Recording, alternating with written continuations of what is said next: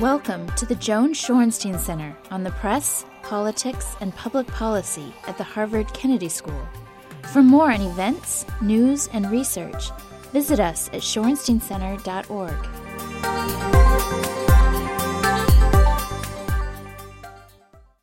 Uh, welcome you all to uh, this second in our semester's uh, speaker series. Uh, it is a great pleasure and uh, frankly an honor to have Margaret Sullivan here. I have been aware of Margaret from uh, for a long, long time because one of my perhaps the best journalism student I ever had was at Duke University, and she went to work for Margaret, and under Margaret did some really quite remarkable work, I thought. And unfortunately, she decided to uh, forsake journalism, and I'm hoping that one of these days she'll come back. But I think the thing is that she came to regard Margaret as her champion and the person who was the stand up uh, at the Buffalo News. Uh, it is not surprising that the New York Times chose her to be the public editor. Uh, you may know this already, Margaret, but uh, we have up here as a tradition after each presidential election, the campaign managers of all the campaigns mm. come and the, the chairman or the head of the of the of the of the Republican campaign um, allowed is how his candidate lost because of the New York Times. If there was any one thing that caused his loss, it was the New York Times.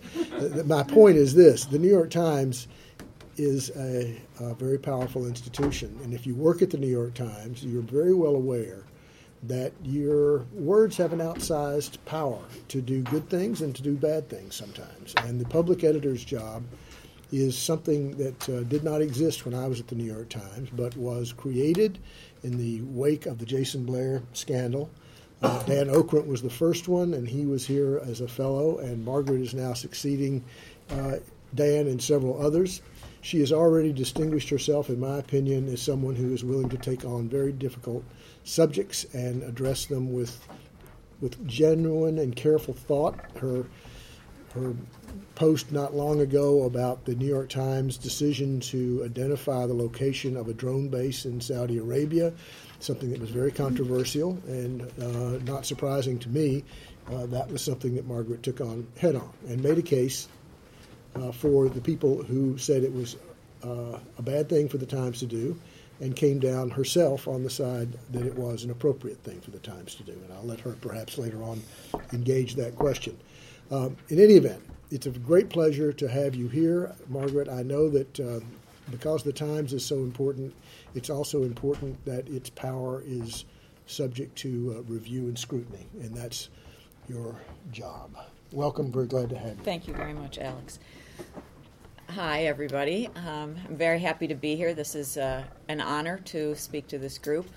And uh, I'd like to get right to it because we have 15 minutes of my holding forth and then uh, there'll be uh, time for a number of questions. And I just want to say in advance that we, uh, in the question period, uh, please feel free to open it up to anything uh, at all. We don't have to stay on the subject of social media and objectivity. So, um, you know, if you want to tell me that your paper isn't getting delivered, I'll see what I can do. but uh, for the most part, we'll try to stay on journalism. So here's what I have in mind for this for this brief brief period of talking to you. Um, so, the topic is the new objectivity how social media is changing traditional news reporting. So, I'd like to talk a little bit about two journalistic opinion makers with radically opposite points of view on this topic. I happen to know both of them, and I actually respect them both. Uh, then I'd like to talk about two real world situations uh, from journalism that have come up in recent times that speak to this. And then I'd like to pose a question that I'm not sure of the answer to and draw one conclusion that I am very sure about. And then I'd like to take your questions. So, um, so the two people are Tom Kent, who is the standards editor for the Associated Press. So the standards editor is the guy who tries to keep everybody at the Associated Press in line with what their policies are. And the other person is uh, an academic, Jay Rosen, at uh, New York University. So, um, Tom Kent is on the, I guess you could say, traditional or conservative side of the question of journalistic objectivity today. And I'm going to read you something that he wrote recently. He said, At heart, objective journalism sets out to establish the facts about a situation, report fairly the range of opinion around it, and take a first cut at what arguments are the most reasonable.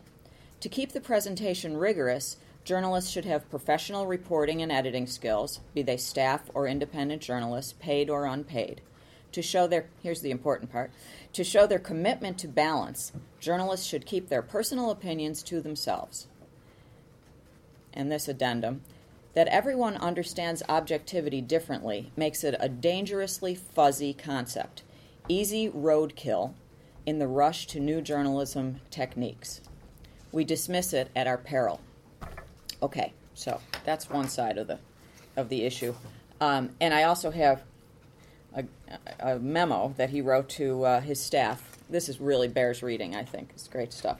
So this, of course, was leaked to Romenesko. Um, of course, of course, uh, from Tom Kent. Subject: Expressing personal opinion on social networks.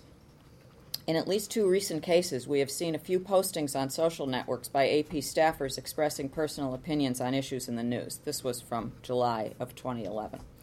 This has happened on the New York Senate vote on gay marriage and on the Casey Anthony trial. These posts undermine the credibility of our colleagues who have been working so hard to assure balanced and unbiased coverage of these issues. Failure to abide by these rules can lead to disciplinary action. Um, the vast majority of our tweets on these stories and, our, and on other issues in the news have been completely in line with our guidelines, um, but these weren't. So that kind of tells you where he's coming from.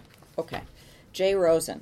So Jay Rosen is a journalism professor at NYU, and he writes something called the Press Think blog, and he's on the opposite side of this question. I think I can sum up Jay Rosen's point of view on this by saying that he thinks that objectivity is an outdated concept and that um, journalists should be should tell their readers and their listeners uh, where they're coming from. They should say what their politics are, and then you have a good sense of where they're coming from, and you can judge their output based on that. He he wrote, he actually said to me in an interview the grounds for trust are slowly shifting. The view from nowhere, which is what he calls traditional journalistic impartiality, the view from nowhere. It's actually not his phrase, but and he says that it's not his phrase, but he uses it. The view from nowhere is slowly getting harder to trust, and here's where I'm coming from is more likely to be trusted. Okay. Um, he also says that this belief system of objectivity is in serious trouble. It answers a political question with an evacuation of politics, toward which professional professional correctness in journalism allows only neutrality and its endless equivalence. So it's a cop out in other words. So those are the two those are the two poles, although I have to say these are both very reasonable people and there actually is a fair amount of common ground uh, if you look for it, but they seem to be pretty far apart. Okay, so that maybe frames it a little bit. Um, let's talk about two situations from, from real world journalism. One has to do with the New York Times uh, Jerusalem bureau chief, Jodi Rudoren. Uh, I wrote a blog post about this not too long ago. Um, Jodi was is relatively new in the Jerusalem bureau, which is probably are arguably the most sensitive position in journalism. One of them. Um, you can't do anything right, basically. If you're the job. New York Times. If you're especially. the New York Times, yes, exactly. Um, and as she took the job, just as she took the job, she, you know, she's a younger reporter. She's a standout reporter and editor, sent to a very important post uh, her first foreign post, I'm quite sure. And she, within a few days, this is my, these are my words, within a few days of taking the post, she had sent some Twitter messages. Well, you can't call them tweets in the New York Times. They won't let you.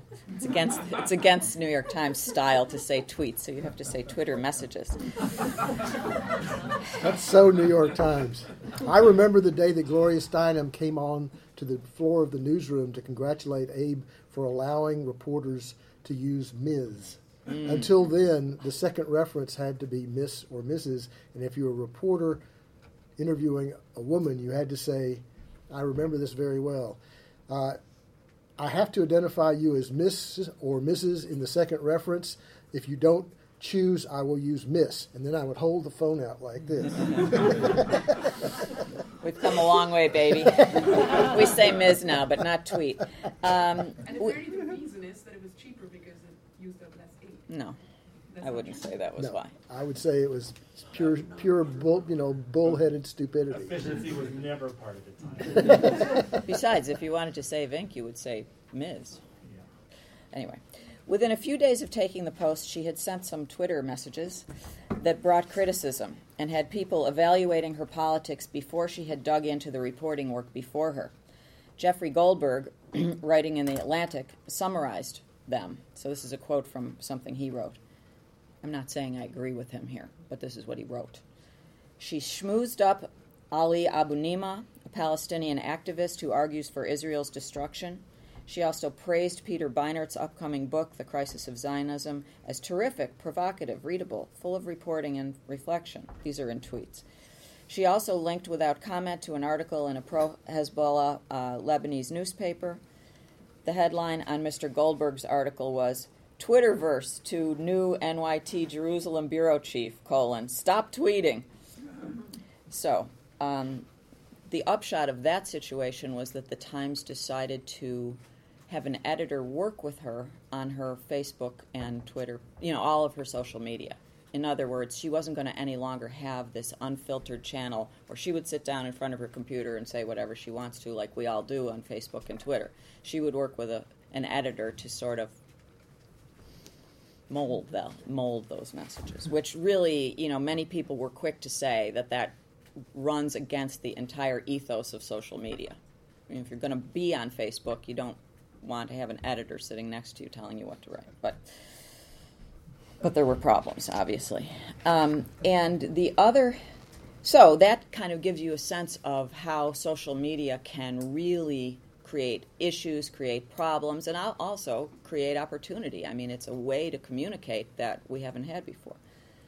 Another way, very different way, in which social media has been affecting traditional news reporting was in the news media's reporting of the Newtown massacre. So, there, if you remember correctly, um, the early reporting was pretty bad and I'm not talking the New York Times uh, here. I'm talking about in general. Uh, the first few hours, the first news cycle, um, a shooter was named. They named Ryan Lanza. Um, they named a Ryan Lanza, and they showed a Facebook page photo of a Ryan Lanza.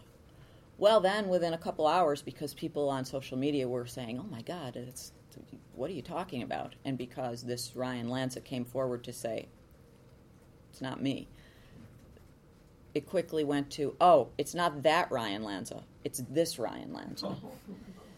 Uh, but it turned out that it wasn't Ryan Lanza, it was his brother, Adam Lanza.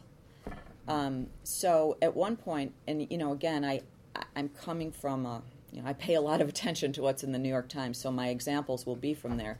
But the Times generally does very, very good and accurate work, I'd like to stress.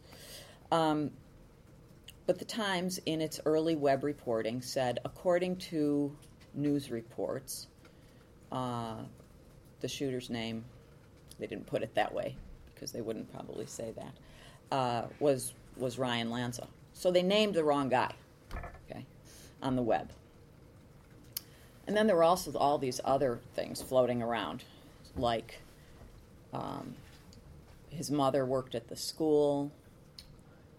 Uh, the principal buzzed him in. None of these things turned out to be true, but they all got into early news reports. Again, now I'm not talking about the New York Times for the most part, but just everything that was up there. It was all, it was a mass of inaccuracies. But here, I think social media was a real double edged sword because it both perpetuated these inaccuracies and then quickly worked to correct them. So I think that it uh, it kind of cuts both ways, and that often happens. The immediate news cycle, the the immediate uh, examination of everything that's put out there, can often result in more accurate information ultimately coming out. You have an entire world of public editors, let's say, um, to to say whether something's right, whether it's accurate, you know, whether it's according to, you know, whether it's factual, frankly. So, you know, those are just two small examples. They're actually not very small, but they are two examples of where, you know, the web, broadly defined, but also social media, is sort of really changing what's going on. So, uh, the question now I'll pose the question that I'm not sure of the answer to. Uh, and that is on the Jay Rosen over here and Tom Kent scale of, you know, tell us everything and let us judge it versus please check your personal biases and opinions at the door. You know, where's the right place to be on that spectrum? And I would say it's no longer possible to be completely faceless um, because journalists are on social media. They are out there, you know, honing their personal brands, or at the very least, their their newspapers or their websites or their blogs, you know, brand. And so they're trying to use the the web to get their message out, and they are in that process exposing who they are. Is that a bad thing? Is it a bad thing for uh, is it a bad thing for us to know um, what a political reporter's politics are? Would you rather know or would you rather not know? I mean, I don't think that question is easily answered right now. I have to say that I, it's probably not surprising, I come down a little closer to where the AP is, to where Tom Kent is. I still think that it makes a lot of sense for hard news reporters. I'm not talking about opinion columnists. I'm not not talking about um, people who blog for an advocacy organization, but um, for the White House reporter of the New York Times or the congressional reporter of the Washington Post. I think it makes a lot of sense for them to keep their politics under wraps. I just don't see how it really helps anyone for people to be immediately prejudging and I think distrusting them because, well, you're in the tank for so and so. I just don't think it works very well. Um, the standards editor at the New York Times is a very smart guy whose name is Phil Corbett, and he has um, he's been very helpful on this subject. And here's what he says I flatly reject the notion that there is no such thing as impartial objective journalism, which is part of what the people on the other side say. You can't be impartial. You can't be impartial. So just tell us what you think. So he flatly rejects that notion. He flatly rejects the notion that it's some kind of pretense or charade and that we should just give it up, come clean, and lay out our biases. We expect professionals in all sorts of fields to put their personal opinions aside or keep them to themselves when they do their work. Judges, police officers, scientists, teachers. Why would we expect less of journalists? I think that's pretty reasonable. But I also think that it's changing and that it needs to change. The one thing that I'm very sure of is that this business of impartiality and balance no longer should mean, uh, well, he said this and she said that. So I'm going to go down the middle and call them even and call it a day. And that's my job as a journalist. That no longer cuts it. That's what has become known as false equivalence, and it really is something that's changing and should change. Uh, these days, it makes a lot of sense it makes great sense for journalists to figure out where the established truths are on a controversial issue, whether it's Paul Ryan's speech at the uh, Republican National Convention, or whether it's uh, the truth about climate change, or whether it's the has to do with the controversy, if you will, over intelligent design versus evolution. Evolution. You know, there are some things that we know to be true or we accept as true, and journalists should not be fearful of simply stating those things. Um, and that, I think, is a, is a place that is changing for the better and needs to continue in that direction. Um,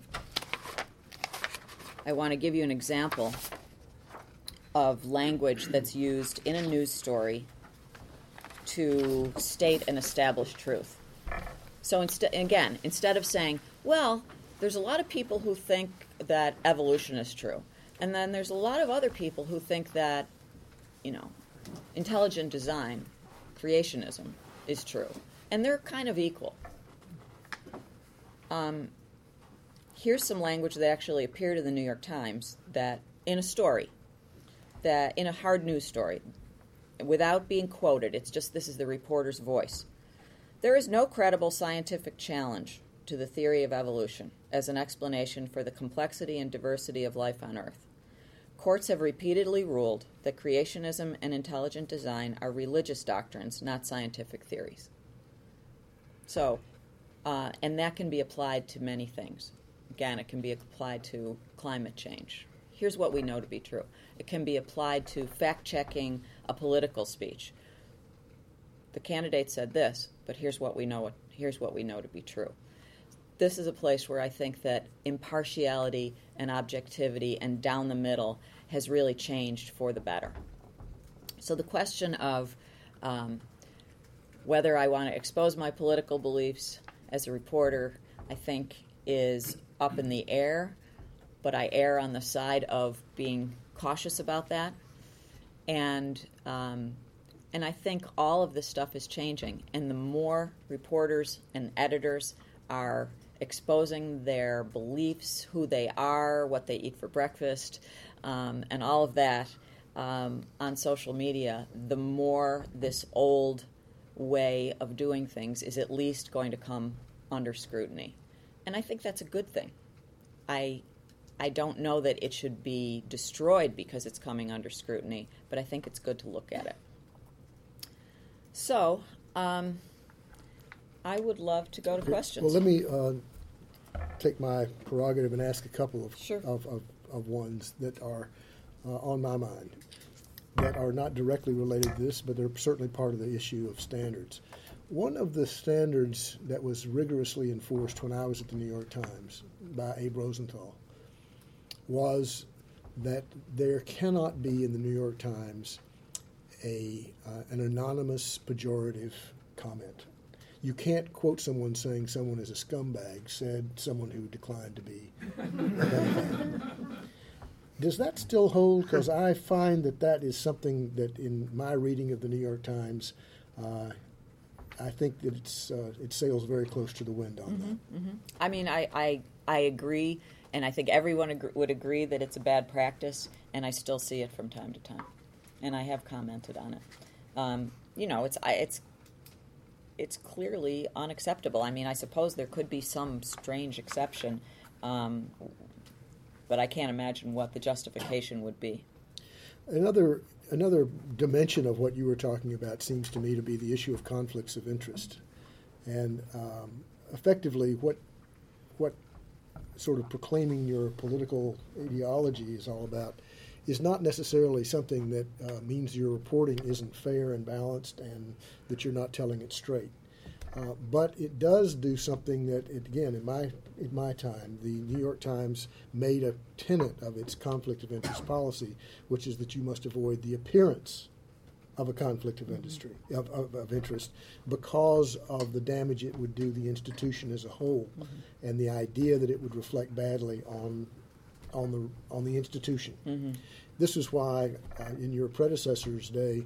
Um, there was an issue of, again about a bureau chief in Jerusalem whose son was in the military, and The I- Israeli military. Yes, and, and I was asked by your predecessor whether I thought the Times should remove him. Mm-hmm. He didn't. He had done nothing wrong. Um, but the question was because of this intensely sensitive situation in which every side is trying to discredit Mm-hmm. the New York Times for its own reasons. I didn't see any reason to put that ahead of, I mean, the institution's best interests ahead of, of, of this. Bill Keller was then the editor, did not agree with me. And, and I think that, uh, um, you know, he stayed. It was, as I say, this was, it was not a matter of his doing something wrong, but it was inconceivable that there would be a big story in Israel that would not involve the military if it was going to be violent and that this could immediately not just not mean that his his reporting would be compromised, but the perception could be. How Right. do you feel about that? one? Well, I'm certainly familiar with that situation, um, and I I know, or I, it's my belief that when Ethan Bronner went to cover Jerusalem, his son was not in the Israeli military, and he gets over there, and his family's living uh, in in Israel, and uh, his son is an independent person and uh, and decides to go into the Israeli military. So, you know, it's not as if he went over there and I, you know, with that I know. happening. Um, you know, I mean, I think it, it certainly wasn't ideal. Was it? Was it the kind of thing where, as soon as his son entered the, the military, he should have been yanked out of the Jer- Jerusalem bureau and brought back to New York? I'm not sure. There are a lot of good jobs at the New York Times. Yeah, I mean, it's it's certainly problematic. I, I I, I don't know the but you're the public editor. You've got to. I have opinions, but I, but I, I, you know, I try to talk about things that are current and that I've studied and written about and reported on. So. And how much of your of your work, as far as you're concerned, is about how Margaret Sullivan feels about things, and how much of it, of it is interpreting an institutional history and set of standards? Well, there's many parts to the job. Some of it has to do with representing reader concerns, and actually, I think that's the that there are two really important things about it. One is representing reader concerns and people who, for example, have come to the Times wanting a correction and haven't, or you know, something like that, and haven't gotten satisfaction. They come to the public editor as sort of a court of last resort.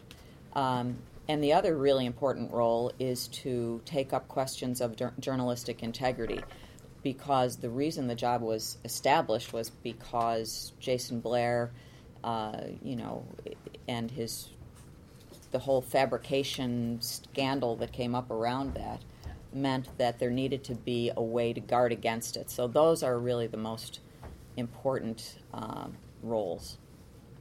So I'd like to go Yes, to questions absolutely. from the, if we could. Please, somebody start. We're going, we have to. We start with students and fellows. So students. Anyone in? Yeah.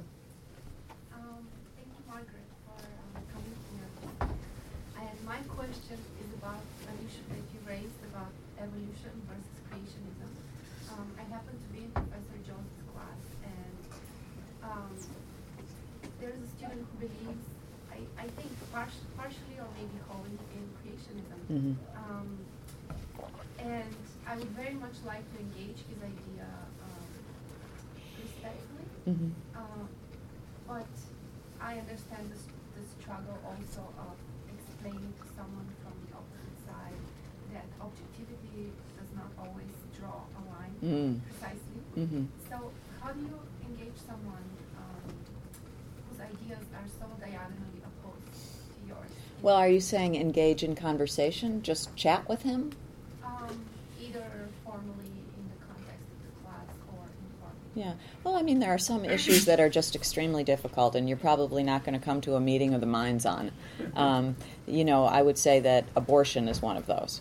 And, um, you know, I don't think that you can. I don't think you're going to change somebody's mind who's pretty firmly ensconced one way or the other. But I think the word you used, respectfully, is the most important one. And it's good to have conversation and not a shouting match. Um, I don't think I have any anything beyond that except to say that you know I think it's it's worth talking, and you may have to accept that you're not going to be able to make much headway. Uh, students first, and then, then we'll get. Yeah, I'm just I'm curious about if everyone is stating they're coming out with their beliefs, and essentially, isn't that just going to fragment? You know, I will only listen to this source. I only listen to this source. And then the other, I'm also interested in. I'm, I'm wondering about the Turners and Murdochs of the world, and like how does that come into play? That element of, well, we don't want you to come out with your belief because you're going to alienate our listen, our, our, our, you know, our constituency, if you will. Mm-hmm. And how that comes into play. I'd be interested to hear Well, I think you've you've hit the nail on the head when you say that the minute you declare where you're coming from, you have further fractured an already very polarized situation. You know, we have we have a very polarized um, political climate, and you know, it's really helpful to have some news sources that at least set out not to be in either of those camps. Um, so I think that's a great argument for the more traditional and the more conservative approach.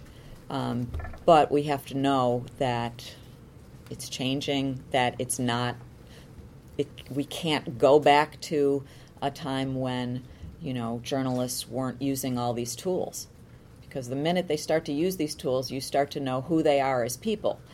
And that's where I guess I think the right answer for now lies is you know to be able to you know David Leonhardt is a great example I think. He's the Washington bureau chief of the New York Times. He has a lot of expertise in economics has written about economics and you know for him to tell us a lot about himself in terms of that so we know where his writing is coming from is actually helpful.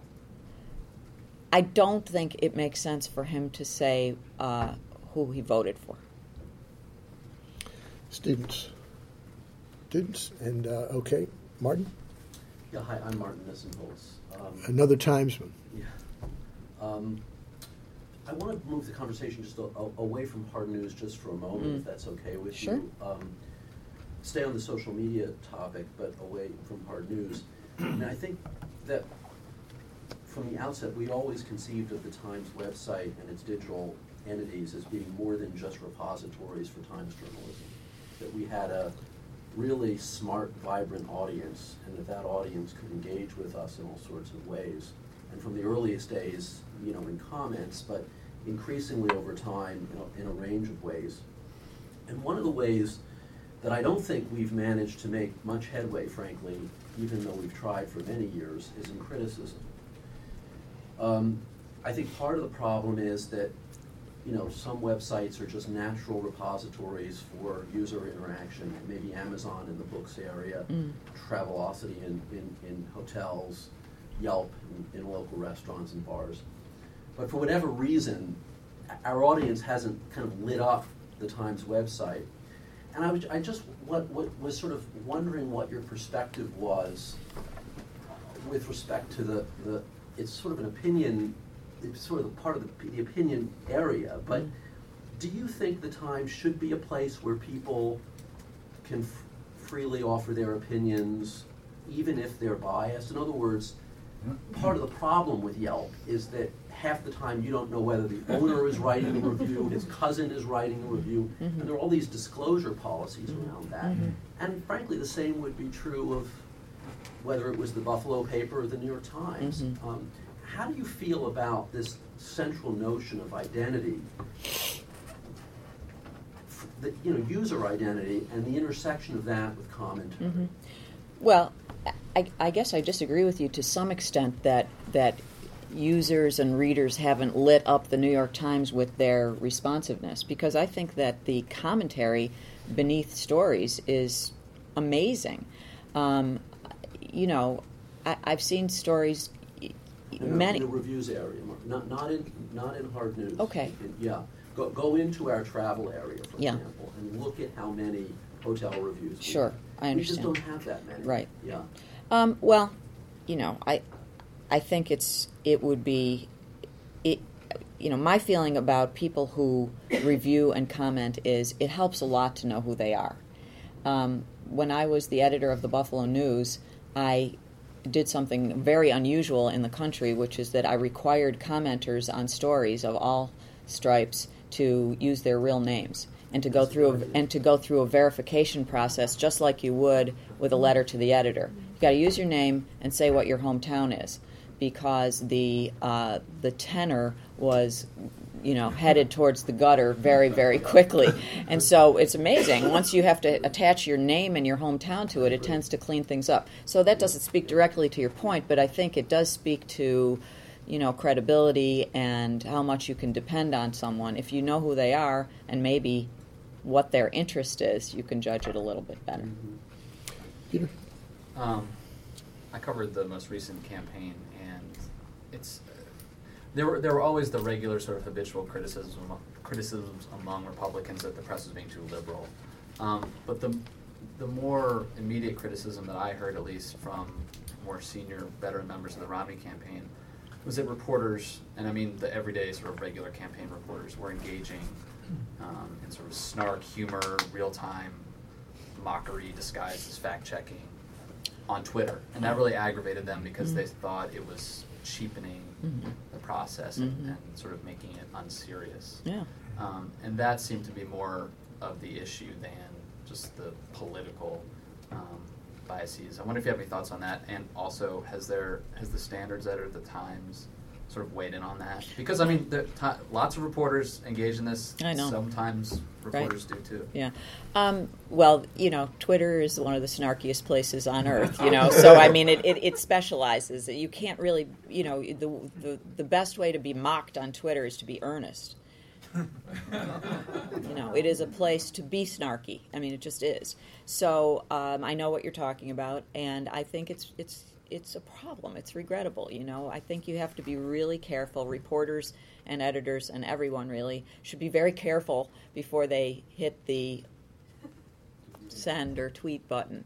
Um, but I, you know, the the tone that you're talking about, I think, is a problem, and um, you know, I've seen it too, and I'm uh, across many media organizations, and um, you know, the Times has a very general social media policy.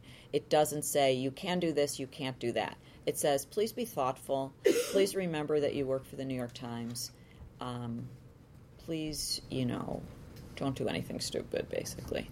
Um, and you know, I think that that probably works for the most part. I think it might be helpful to be, and I've actually had some reporters say this to me that they wouldn't they wouldn't mind a little more specific guidance. Um, and so I, I would be in favor of, of that. And maybe that takes the form of saying, you know, here are some things we've seen. Well, like Tom Kent did in his in his memo to the staff on a different topic. You know, here are some things we've seen. This really doesn't cut it. Um, I think that would get the message across pretty quickly. Yeah. Yeah. Um, Katrin Bennhold, I'm one of the new fellows this year. Thank you so much for your presentation. So um, I have two questions. The first one is, how do you, you know, you mentioned Twitter as being a snarky place. If you want to build a community, and that's something we as reporters are constantly pushed by our editors Mhm, to do now, mhm. as a matter of staying competitive and so on, um, y- you need to engage your followers. Mhm. And so how, you know, how can you, how can you balance that? Mhm. If there's constant pressure of sending out several tweets a day, and yet you're not really A day. well, an hour, um, it- it- and, and yet you're not really allowed to, ex- you know, disclose who you really are. Mhm. Should you have a separate Twitter account or whatever? And the second question is, um, there is a part, of course, that you have control over in terms of what you tweet yourself, Mhm. but there's a part that you have less control over. Um, I remember this incident that we just read on, online about this Iranian American um, uh, journalist at the Wall Street Journal whose emails um, somehow started circulating. So, you know, she didn't tweet her opinions. That was an email. What? That was an email. Exactly. Yes. So the, you know, we all we will agree that we all have opinions, Mhm. and we might share them with people in, in a circle that we may feel safe in, Mhm. and then somebody may take those opinions and circulate them. That's never happened to me so far, but if it did, um, I would hope that my newspaper would protect me to a certain degree. If it wasn't something that I had done and I hadn't, I'd actually followed the guideline of not being stupid, but somebody else, you know, overheard something. I mean, how Mm. would you deal with that? Well, I think one of the most useful, I, I mean, I find Twitter to be extremely useful. I mean, invaluable, actually. Um, it's it's an incredible news source. It's a great way to get your message out. I mean, the most, the best thing about Twitter for me is not people's, um, you know, sarcastic comments, but it's the, it's the it's the link to a story. It's the hey, did you see this? Um, did you see this and this? You know, I mean, when you can take people to something, I think that's the most useful. To me, that's the most useful part of it for myself, and uh, both you know on the sending end and on the receiving end. And I should say that even though I, I describe Twitter as such a snarky place, I've actually found it also personally to be a very um, uh, supportive place, in which when you take a stand, I mean, as I did on Sunday with my column about uh, the press not holding things back for national security reasons, um, you can get a lot of support there too. So it again, it can work in a lot of different ways. But I think you know you just have to be careful yourself. Use it for the best possible reasons, which are to disseminate information rather than to you know comment sarcastically on things. And I think that tends to work about as well as anything. And be careful. Be extremely, extremely careful. You know, give it a third read before you send it out. I mean, I, I have been embarrassed on Twitter all, just by do, having a, a misspelling. You know, stupid misspelling, and you know, you, you really can't take it back. I mean, you can, but you know, someone will have a screen grab and make fun of you for the rest of your life. So um, you just, you know, I would say, be your own editor, and then be your own editor again and ask yourself whether you would really like to see that, you know, uh, you know, whatever the expression is, on the front page of the New York Times or on a billboard or something. Something. John, and then Chuck, you're next. Yeah, I just would like to react to the question posed between the Rosen Mm.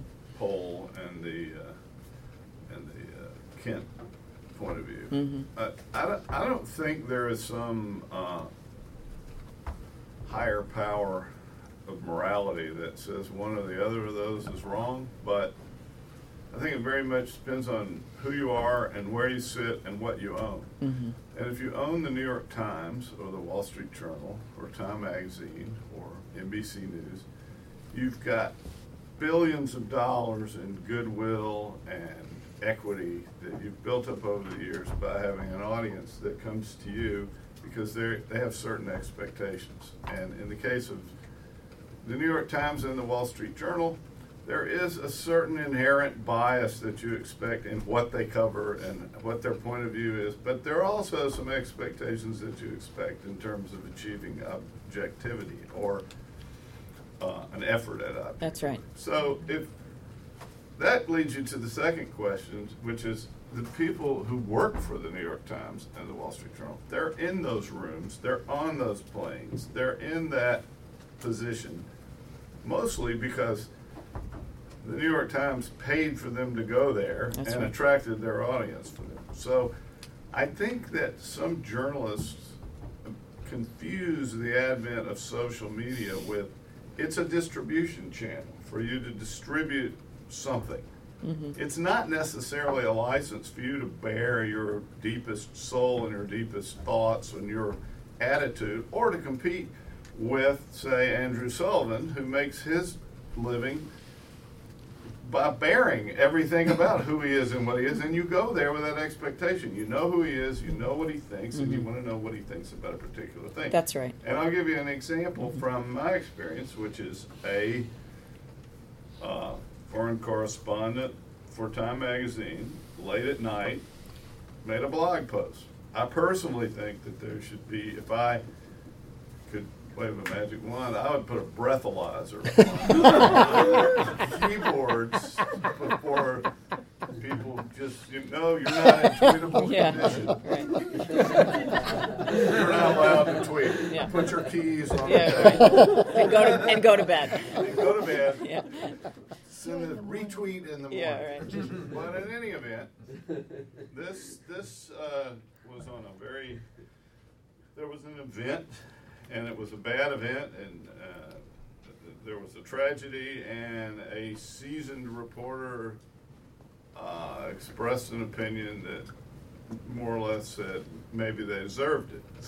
Um, now, that instantly was translated across the world by every form of distribution as Time Magazine says. That's right. So then that instantly becomes my problem. Mm-hmm. Did Time Magazine say this? No, we didn't say this. Our This former guy- employee did. This guy said so, so, Yeah, exactly. So when you're, well, there is a remedy for that that falls into the area of, that's sort of a human breathalyzer.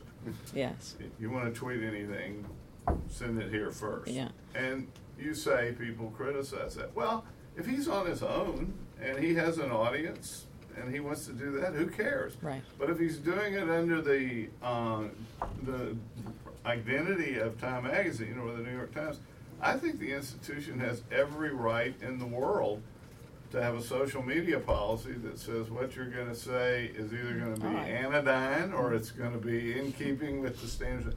But it develops in trying to develop social media policies anymore. It isn't like developing standards and practices in the old days. There are now legal issues mm-hmm. about social media, mm-hmm. what you can tell an employee and what you can't, which is a long way.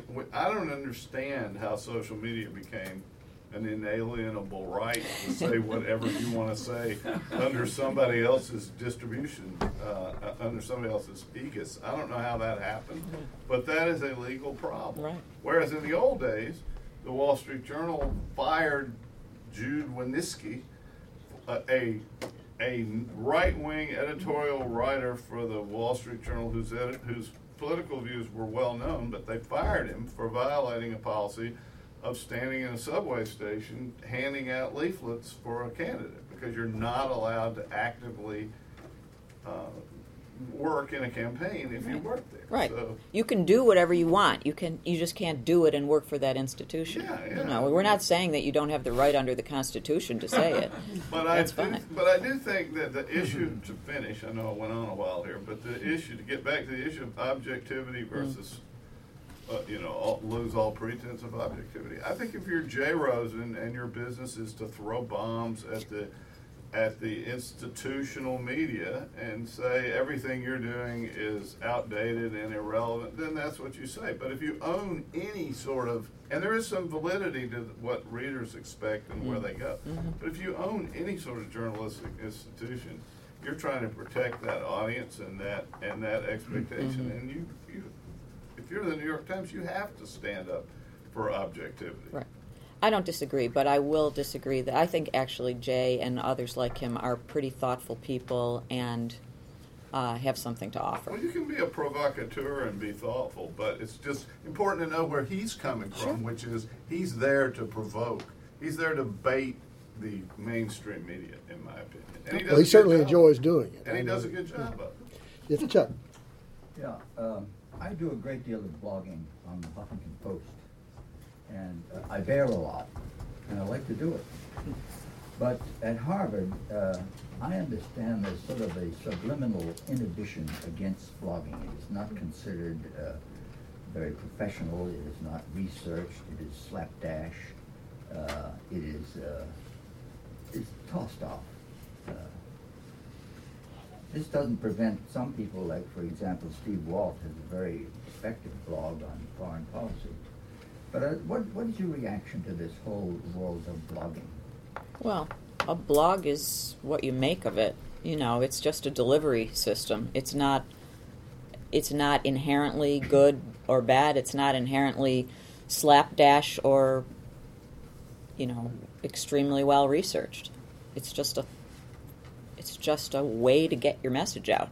Um, the fact that it is so immediate and that you can do it from your desktop or your laptop or your phone for that matter and have it out within a few moments probably you know pushes it more over toward the side of of being you know less filled with impeccable research but um, it doesn't need to be so i don't think it's about are blogs good or bad but rather what kind of a blog do you have and and um, what kind of standards do you bring to it so i i i don't um, agree with the idea that blogging is, you know, day déclassé or something. It's it, it, some are, and some are great. I think the culture of Harvard is such that uh, it's not surprising to me that some people blog and some don't. Uh, some people write op eds and some don't, and they don't for the same reason. They're concerned about their the small number of people who they feel are judging them as scholars, and they consider anything that would put that reputation in jeopardy, uh, which blogging and op eds can do, uh, something that they don't want to risk. And they also don't, in many cases at Harvard, I believe, want to put their views in a kind of colloquial form that makes them accessible because they're that's not the way they're built. It's a scholarly place, and their sort of interaction tends to be among scholars. But there, I would say that there actually are a fair number of people who blog uh, from time to time from Harvard. I mean, you know, at the Berkman Center and things like that. I mean, there's a lot of Harvard's a big place, and uh, there are a lot of people who I think do from time to time. Not many do it as regularly, say, as Steve Walt but his is more like a column, I think, and a, and a, and a sort of an avenue for commentary. Uh, but he pays a price for that. I would I would imagine in the same way that someone like Carl Sagan paid a price for being a popular, uh, you know, man of uh, of science. That's not the Academy's way of uh, looking at things. Yes, you had a comment. Borja I'm a Nieman Fellow. I'm deputy managing editor at El País in Spain. Oh, fantastic. Uh, I would like to ask you a question about uh, your job and how do you think about the evolution of your job as a public editor mm. in a world that it's uh, 24 hours in the news, 24 hours possibilities of mistakes. Yes. And I see you're publishing your job, and tell me if I'm mistaken, is much more print centric in the rhythm of how you publish. You're I'm sorry, the, what's the word you use? Print centric. Ah, you're publishing two times uh, once every two weeks, more or less. I was checking. Mm, that's not so. No. No. Okay, I was checking the. Okay, uh, but anyway, uh, my question is: Are you thinking about changing the way you interact with your with the readers and the way and the rhythm uh, of how you sure. publish? I mean, sure, I understand what you're saying. Okay. Yeah, I'd like to speak to that. Um, well, when I was when I was brought in as public editor, the whole idea, and this was just five months ago, uh, the whole idea was they wanted uh, to take it to the new media world that you're talking about. It should be a blog, it should be Twitter, it should be Storify, it should be all these different things. And um, and I was very interested in doing that. I had already started blogging and doing those kinds of things in my previous job, and I was very interested in it. Um, the idea of the editors who brought me in was originally to eliminate the print column altogether and to just just do digital stuff. Um, I actually wanted to do both. I wanted to keep the every other week print column that you're talking about, which was the traditional role, but also blog and tweet and all that other stuff. Um, so uh, the you know, I just happened to be looking back at at some things I had done, and I realized that during my first week on the job, which was the week of Labor Day, it was a four day week um, I actually blogged four times and wrote a print column.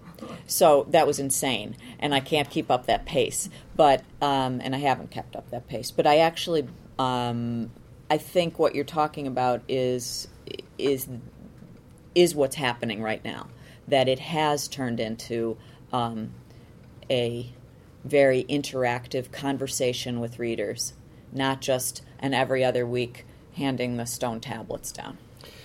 I'd like to also make a point that this column appears in a very powerful, prominent place on the most important day of the week for the New York Times, which is Sunday, on the editorial page with extra space. Do you have a limit on how, how much you can write? No, but I always write short, so I don't write the fifteen hundred so why do you think words. They wanted to eliminate the I can't column? imagine, but if they did it, I, in my opinion, it would diminish the importance of the column. For sure. Well, and, I made a uh, case for keeping it, and what I found is that. Um, there are two very different audiences. There's there's the print reader who has no idea that there's a blog and doesn't care and doesn't isn't on Twitter and will say to me, "Oh, you, you know, I enjoy your column. It must be an easy job. You only write every once a week." and then there are the people who are over on the other side who have not picked up a printed newspaper maybe ever. So they're very different audiences. I, I think there is an intersection of sets, people who do both or may stumble across it on on both uh, in both on both platforms. But uh, for the most part, they're very different. And I didn't want to lose those print readers because, for one thing, they support the paper. Um, you know, once you pay your eight hundred dollars a year subscription, you are, I think, you ought to be paid attention to and not treated as sort of, you know, you can read the republished blog once in a while. Um, so I, I thought they were very important, and um, I, I didn't want to give up on them, but I still wanted to do this new thing. Yeah, Ted. I have a favor to ask and then an invitation or a question. The favor is, would you keep an eye on the word reform? I find that it creeps in all the time like tort reform. Mm. And if you capture the language, you capture the argument. And I find it's constantly creeping in in places where it doesn't belong Hmm. across the board in the media. So I'll so pay I- attention to I that. just want to mention that, Okay. the word reform. All right, okay? thank you. Because if you're opposed to reform, you, you are already cast on the side of Satan, right? That's right. So, Right. um, so here's my question, and it sounds kind of silly, um, and I'm horribly confused on this. I don't know where I stand on it. Okay. But it has to do with how do you recognize a fact? Mm. And I just want to frame it real quick. There's a line by W.H. Auden Law say the gardeners is the sun. Say that again. Law say the gardeners is Oh, the sun. I see. The gardeners know what the law is, it's the sun. Mhm. Virtually every trade, region, and nation knows what the law is. It is in reference to whatever it is that gives it its faith, its life, its mythology, whatever. Mm. Okay? I'm reading right now Joseph Goebbels' diaries, Mhm. where everything is upside down in the world. He knows what fact is. Churchill is the gangster, and the brutality and savagery of bombing German cities unprovoked is what he goes on and on about. You mentioned judges taking notice of facts like evolution. I think of Dred Scott and a whole host of other decisions that were horrible. So I guess I want to know how do you know what a fact is? Your, is your model the Senate or the House? Is your model protecting the minority, or is it giving in to the majority, the tyranny of the majority? Right. I don't know what the answer is, and I'm perplexed by it. Is that is that like saying what is truth, though? I mean, I I mean, does it To does it does it hobble you? But if you had to pick Mm-hmm. between the fallacies of, of walking down the middle and giving equal faith Mhm. to both, and a permissive recognition of what you, given your school crest or your personal pedigree or socioeconomic status, recognize to be fact, I'd almost err on the side of the uh, false equivalencies. I don't know. But I just wanted to, that's what I call an invitation. Mhm. I'd like you to tell me how do you know what a fact is. Well, some things are just wrong. Um, for example, and I hope I can render this right, but there's something here. Um, in I, I mentioned uh, Paul Ryan's address to the Republican National Convention, and it was it was much criticized for having factual errors in it. And one of the things he said was that the um, Janesville, Wisconsin GM plant had um, that you know he criticized President Obama for um, allowing that plant to close. I mean, I'm sort of summarizing here, and I may not have it exactly right, but you know that was the gist of it. And it turned out that the plant closed uh, before President Obama ever took office. Okay. Well, that's that I think is a correctable, establishable fact. That's a simple one. That's Well, those are the ones I like. I mean, I don't think that I don't think that you can uh, necessarily make rulings on the complicated things. Uh, Not easily, and not today, but maybe next month or maybe a year from now. You know, I, I mean, we're still arguing about about Roosevelt and the New Deal. You know, and we're still arguing. So, you know, I'm just I just find it curious because I I, I, I agree with you that I don't want to disseminate falsehood or to to to um, legitimize it. Mhm. But I'll be damned if I if I know in more complicated areas what fact is. Well, you're right, but I think uh, in more complicated areas we may need to hear both sides out and recognize complexity. But there are times when there's simply something that happened. Uh, Ryan Lanza didn't kill those kids. Well, at maybe maybe maybe in part it's a it's a it's a distinction in the word error and the word you know wrong. You describe something as wrong. Well, there's a moral sort of dimension there. An error is simply something that is Well, in in defiance erroneous. of, of all evidence to you know that is plausibly you know Mm-hmm. reasonable. Yes, sir. So I want to follow on to this and maybe take it down from. We're gonna. This is gonna have to be the last question. So it's gonna have to be quick. So take it down, but do it fast.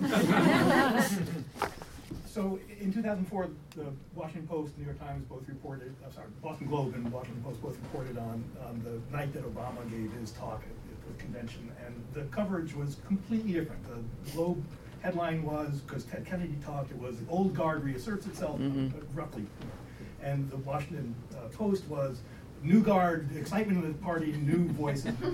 The- this was an event in which uh, the speeches were given out ahead of time. It was, it was a, a simple case for reportage.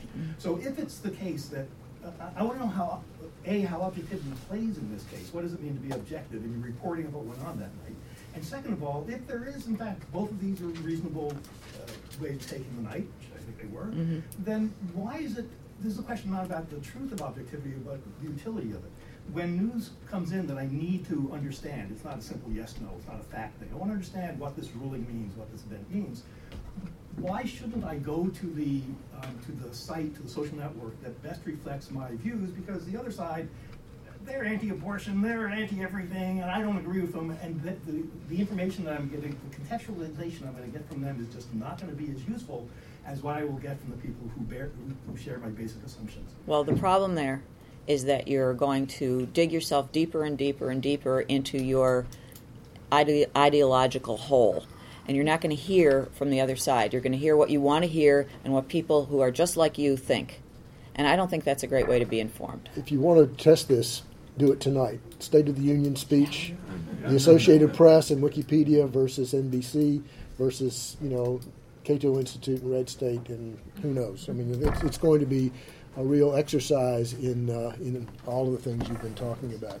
It'll be the same speech that an awful lot of people see and hear, but how it's going to be reported is going to be very, very interesting to see. Thank you, Margaret. Thank you, and good luck.